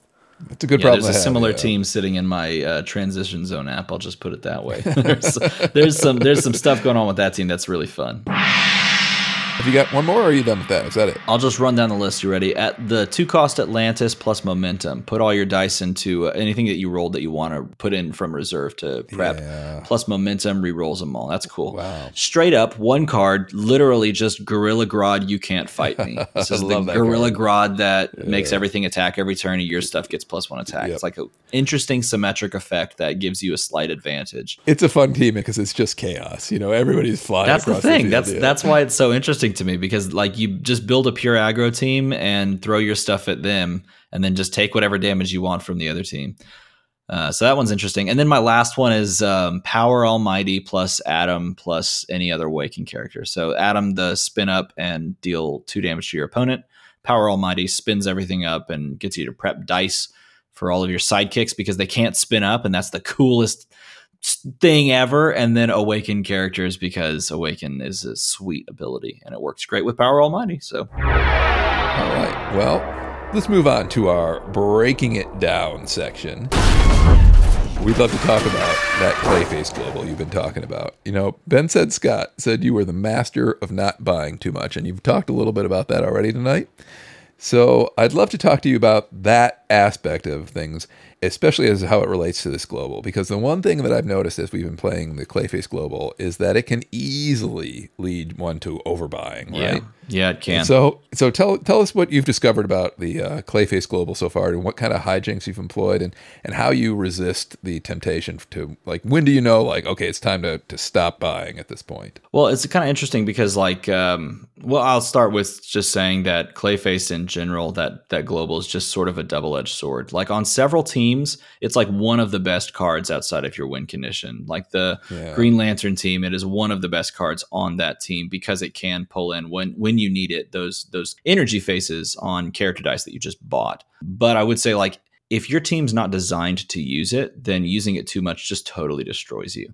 I played a game a couple of weeks ago where exactly that happened. I was playing the Flower Shop Black Canary with the Owl Man plus the Danger Room, right? So again, I had this set up to where it's a turn five kill. If my opponent doesn't have blanking or blink back, then I'm just going to win in five turns, and it's likely the the rolls aren't that difficult. The line is not that difficult. You can miss it a little bit, but then it pushes it back one turn, so it's not not Right. bad, right? Pretty solid team. And Ryan was playing Yuan-Ti Pureblood Common, Poxwalker, and looking to just push a bunch of unblockable damage Right. using Team Up and the buff from Parasite, which is also a sweet team, by the way. So lots of buys for him. It's all cheap stuff. And he had the Clayface Global. So he was just going to buy it all up really, really fast, right? He's going to flood his bag. That's fine by him, is what he's he's thinking. I'm just going to buy all the things, and eventually I'll just roll all this stuff because I just have a ton. Right. So I'm playing this Black Canary Owlman build. It's pretty specific, turn one through four, that can get you to a turn five lethal.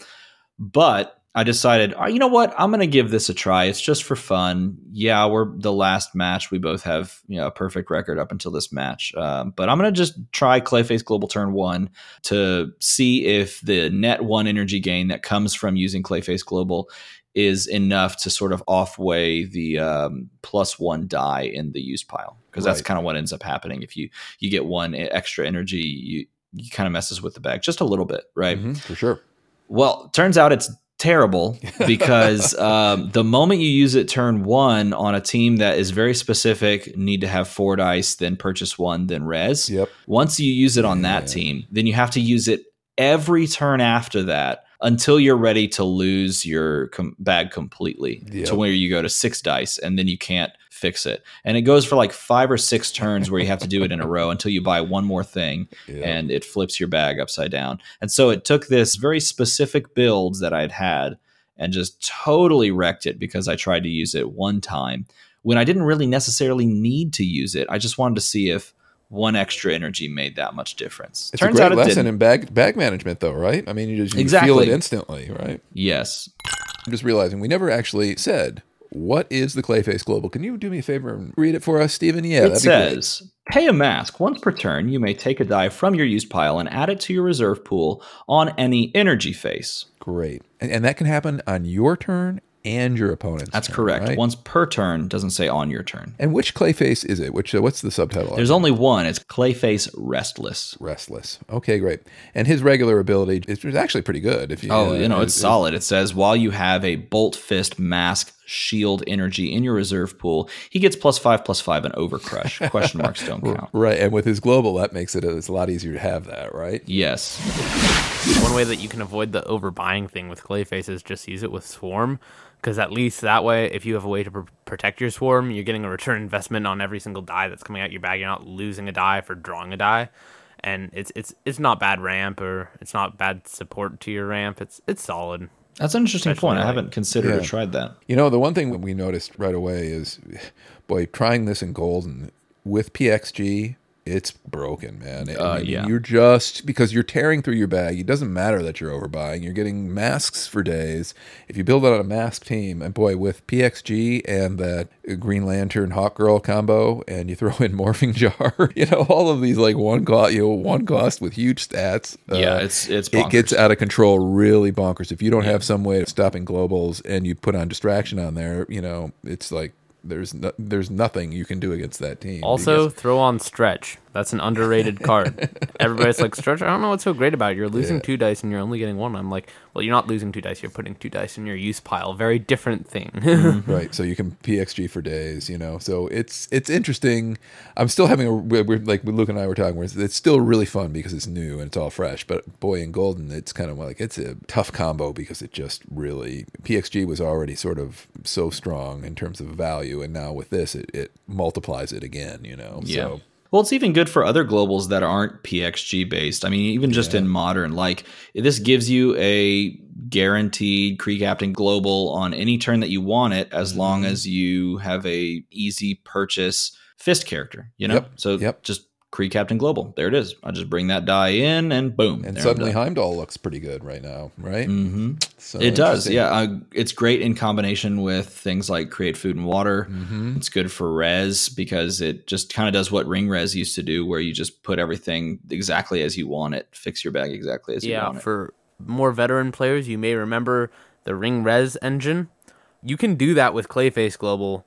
If you've got more dice than you want, you can do Ring Res with it, except it's not Ring, but you can manipulate you can bring dice out of your use pile and put dice in your out of play zone to get that perfect five dice in your use pile. Yes, That's you really can, and it's awesome.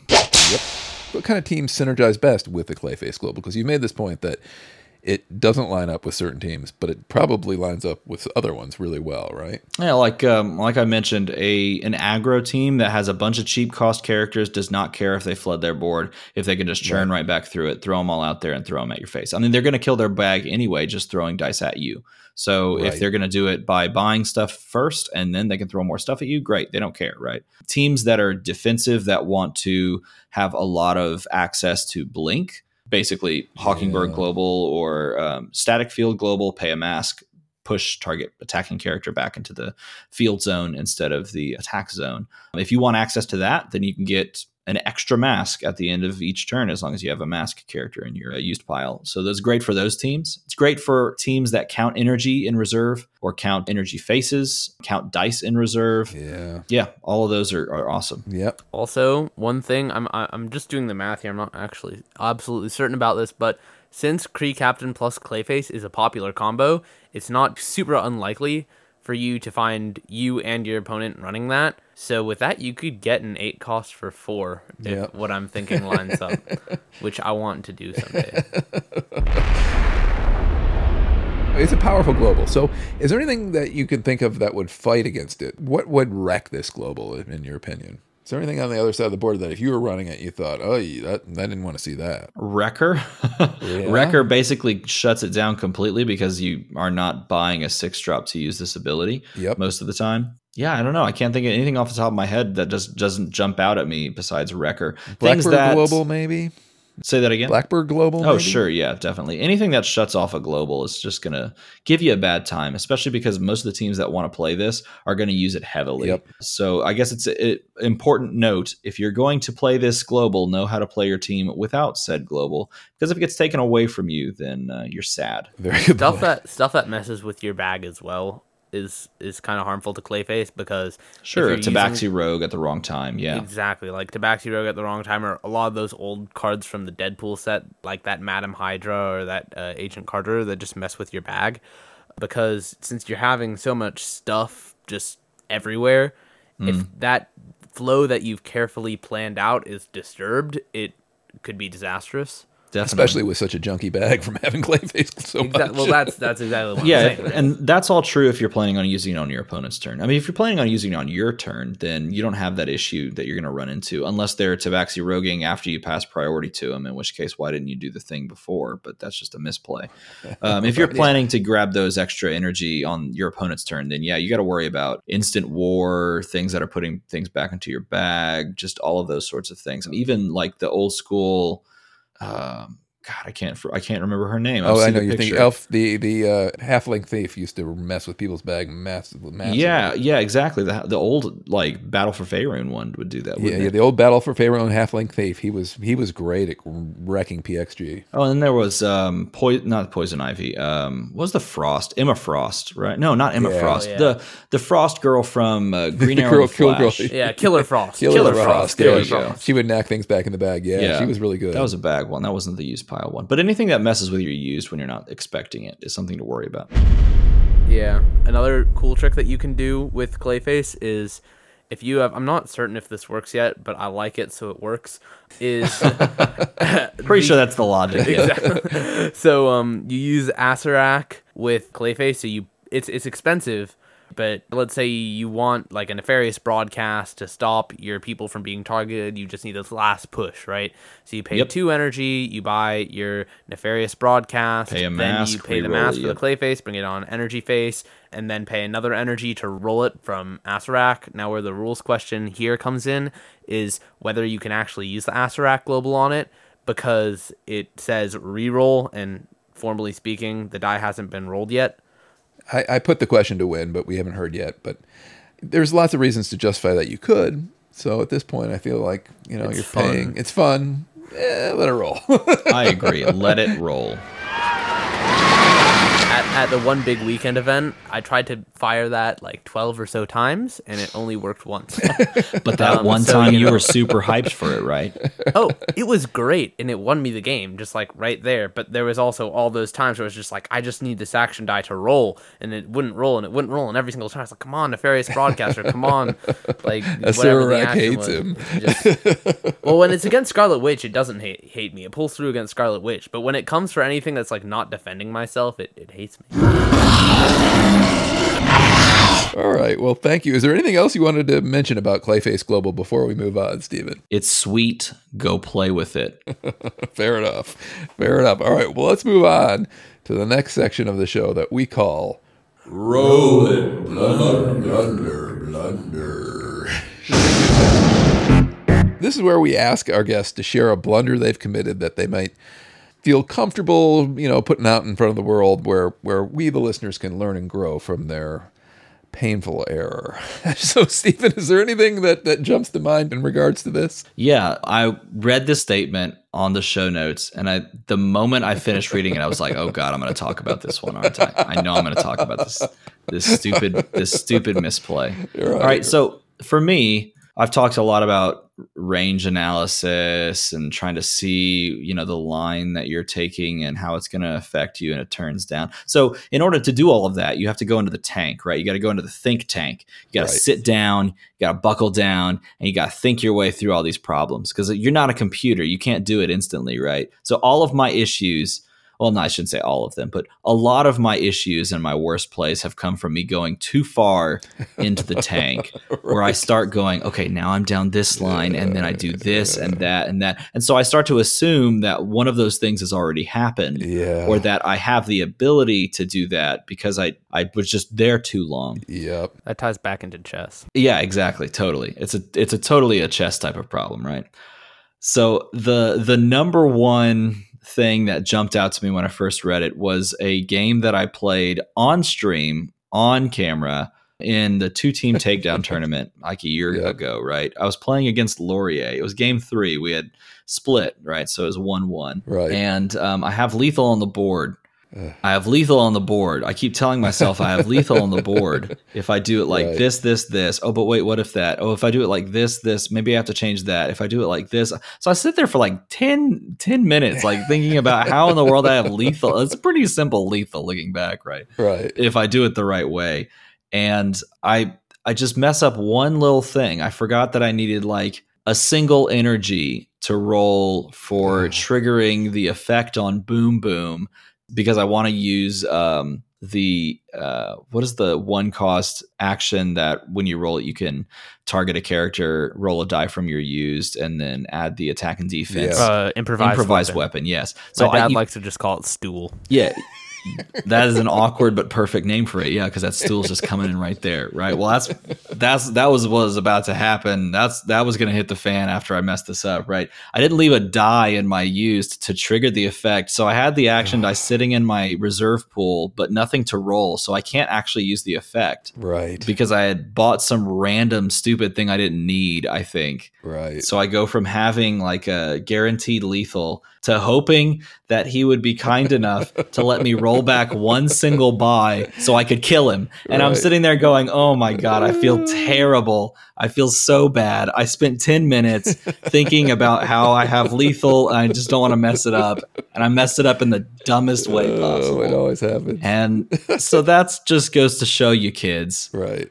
Don't sit there in the tank for 10 minutes because it does not help. One of my best friends who introduced me to the game of Dice Masters had a saying that many people probably also use, but it was study long, study wrong. And uh, that day I studied wrong.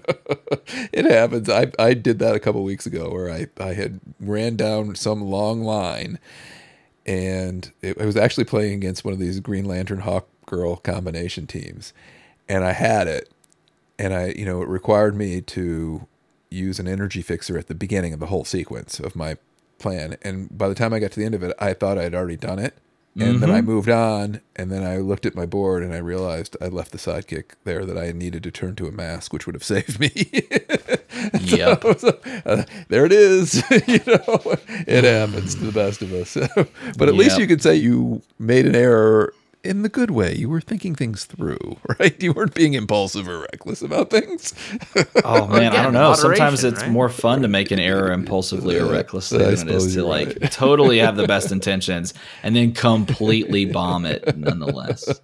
well, Well, thank you for sharing that. Also, one other thing, like I think I I want to figure out a way to do this, but I just can't think of a way to do it. You know, like chess has like a notation system. yeah.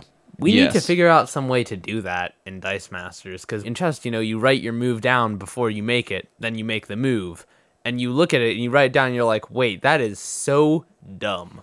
Why am I doing that? right? And and then you go back and you fix it. And in, in Dice Masters, like that's a little bit tying back into like say what you're gonna do aloud thing, but it just another another barrier in between the right move and you about to do the wrong move. Mm-hmm. I just I w- really wish there's a way to notate your games, not only for like the practical side of being able to look back on your games and like correct it and look at somebody else's game and do an analysis, but like also just like for in the moment, you know, Not making a huge blunder. like I it it would have helped me so many times personally if I had. Well, Lucan, look, man, if some random dude living in Texas can get a webcam and make a YouTube channel, There you you can are. sit down and and figure out a notation system. We'll all embrace it when you when you've finished with it because I thought about that about a year ago too, and uh, I don't have the wherewithal or the knowledge to put that together. But man, go for it. It's a cool idea. Well, look, I figured out like a way to do it. The big problem is again, you know, in, in chess you only have a few different types of pieces. In in Dice Masters we've got quite a few different types of pieces. You know, And a the few thousand, sequencing you know, and whatever. of. Yeah, sure. All right. Well, Lucan, we hopefully you will rise to that challenge. Homework. Go. But for now, let's move on to the section of the show we like to call.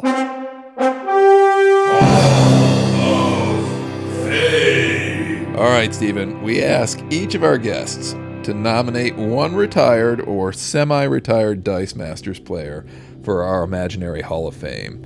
And at the end of the season, we're going to count up all the nominations and induct one player into the so called Hall. Have you got somebody in mind for us tonight? I very much do. This is a person that when I first started watching the game and they started streaming national competitions and just high level Dice Masters competitions, I watched this person play in several of those competitions and absolutely just floored by the prowess and the high skill level that he maintained while he played. I watched him pilot his really, really cool team that I'll just let you go and check out on your own back in 2015 to a national championship finish. He was also the national qualifier winner, so he swept people. This is the one and only David Walsh. Awesome, awesome, awesome selection. You know, I'm uh, really surprised that he's lasted this long. I'm surprised I haven't heard his name yet because we know a couple of people who were early members of the Dysonon team, and they all talked about Walsh being this guy who was sort of the, the guru of setting up things four turns in advance. You would see his style of play shift out of just ramping like crazy, and he knew exactly when to make the turn to buy the piece that was going to kill you.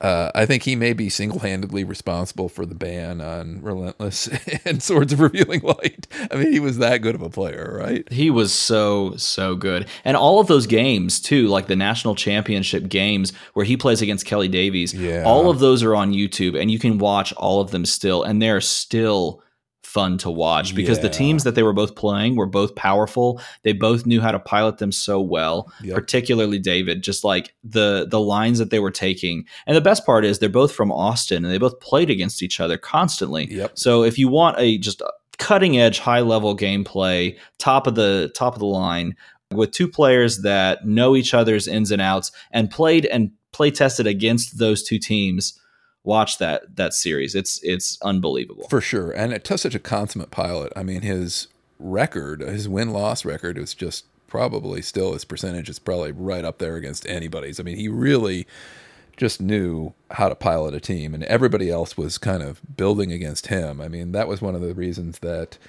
the Dean's team, when Dean Leland played against him at the Worlds, you know, it really came out of, of the blue. And one of the reasons why his team is such a great, another example of like something to hold up is like, wow, what a great build, what a great brew. But without Walsh's team and Walsh's skills, Dean's team doesn't quite, you know, it's like that Ali Frazier thing. Like without one, without the one without the other doesn't fly, right? You know, and, and I think that really is great to go back and look at that. Yeah, and of note, he was the 2015 World's runner up. So Right. he had to play that team that was teched straight up against him. Right. Uh, he went all the way to that point. Yeah, no, extremely inspiring to watch play at as, as a young player of the game, as someone who has just kind of dipped a toe into the Dice Master scene. I, I absolutely loved watching that high level play. I think he has like a long line of, of proteges in after him as well, which I think speaks well of him too. I think Stewart learned the game from him, isn't that right? I don't heard that. that Is that is that the case? I, you know, I put the That's what bat signal out to Stewart. I'd heard that Stewart was, uh, you know, had came, come to the game through Walsh. So certainly Stewart's a, a tremendous, tremendous player. So it wouldn't surprise me at all. Yeah. That's awesome. I think it's a great, great nomination. And Mr. Walsh, if you're out there listening somewhere, you have been nominated to the Hall of Fame. All right, Stephen, is there anything else you'd like to talk about and get into before we um, say, you know, Jero on scale tonight? What? Before we say what? Jero on scale, it's a Gaelic phrase for end of the story. I love that. I, I well, first of all, I want to say that I need to learn that phrase. Jero on Um. We'll we'll talk we'll talk at the end, uh, so I can pick that up. But no, the really the the thing I want to say is I'm super thankful for you guys making this podcast. I've listened to them, and they're it's so enjoyable to listen to them because it does has a completely different flavor from just about any podcast I've listened to, and that's not a knock on any other podcast. I I listen to a lot of them, and they're all great in their own ways. But I'm really thankful that you guys are making this one um, the way that you're making it and the timing is perfect and what you guys have started to do with the tournament that you're running is amazing um, so i'm thankful that you guys uh, are doing what you're doing and that you let me come on and hang out with you for a Oh, bit my, our pleasure, our, pleasure. Our, our hopeful hope is to like celebrate not only the history of the game, but the players who play it, and everybody's got their own take. And you've certainly got a voice in the community, and uh, hopefully, we're giving you a chance to let it proclaim from the hilltops, so to speak. you know. well thank you for having me on because it's been it's been a lot of fun Oh, our great, great, great pleasure. And uh, again, if anybody wants to know where to find your videos, I've got a link in the show notes, but it's DM Armada. And uh, if you're new to the game, I highly, highly, highly recommend you go and check these out because you will learn how to play the game by watching your videos. well thank you All right. Well, then I, I say a slangafol to you now and Shinjiro on scale. oh my goodness keep repeating these things so i can learn them quick someone record this and I, oh wait you're doing that never mind i can just listen back Uh, you'll you'll if you live in this house, you'll get sick of them eventually. okay well I, I don't plan on living there anytime soon but if if my luck turns then i look forward to getting sick of them Uh, fair enough. Fair enough. Yeah, my galore. Well, thank you, Steven.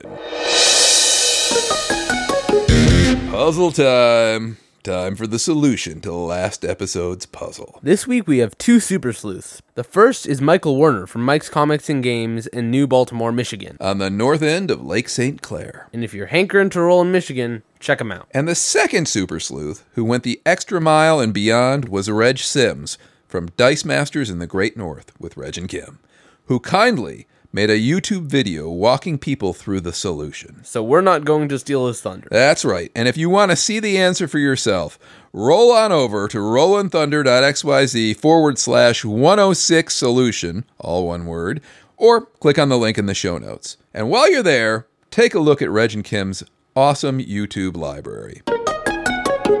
My galore, Lucan, we've done it again. Buenas Ligia. Come back again in a fortnight, folks. See ya. Slangafol!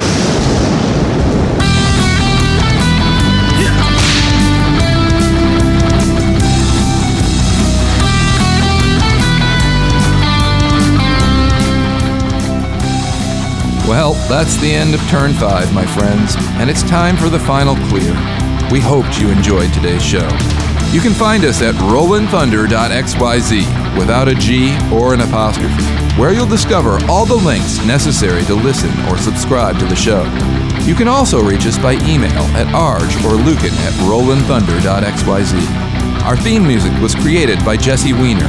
We're in no way affiliated with WizKids, other than we love and celebrate the game of Dice Masters. So keep on rolling, August Nar Lagagia de Lao. We'll be talking again in two weeks' time with another guest. So stay tuned, enough said.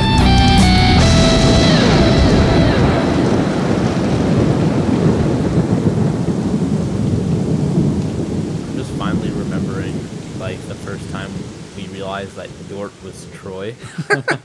so I was we were just like, oh, you know, this Yort guy always talking online and whatnot, you know, and then finally after we came back from hacks, right, we saw I looked on the Discord and I saw a picture of you eating ice cream. It was posted under Yort, and I was like, "Oh my God, Yort is Troy." And then I came out, I was like, "You've been asking who is this Yort guy? Yort is Troy." And my mom looks over, and she's like, "Duh, it's just Troy spelled backwards." And I'm like, "Oh, like never occurred to me either of us that Troy was Yort." It was just too complex a handle. I did that when I That was right there, that should have been recorded. I don't know why we wasted that wonderful story for a non-recorded oh, segment. That We've that got it on backup, right? I do actually have that on backup. So there we are. We have it. Yeah, I, I did that when I was a young kid, and my friends never let me forget it.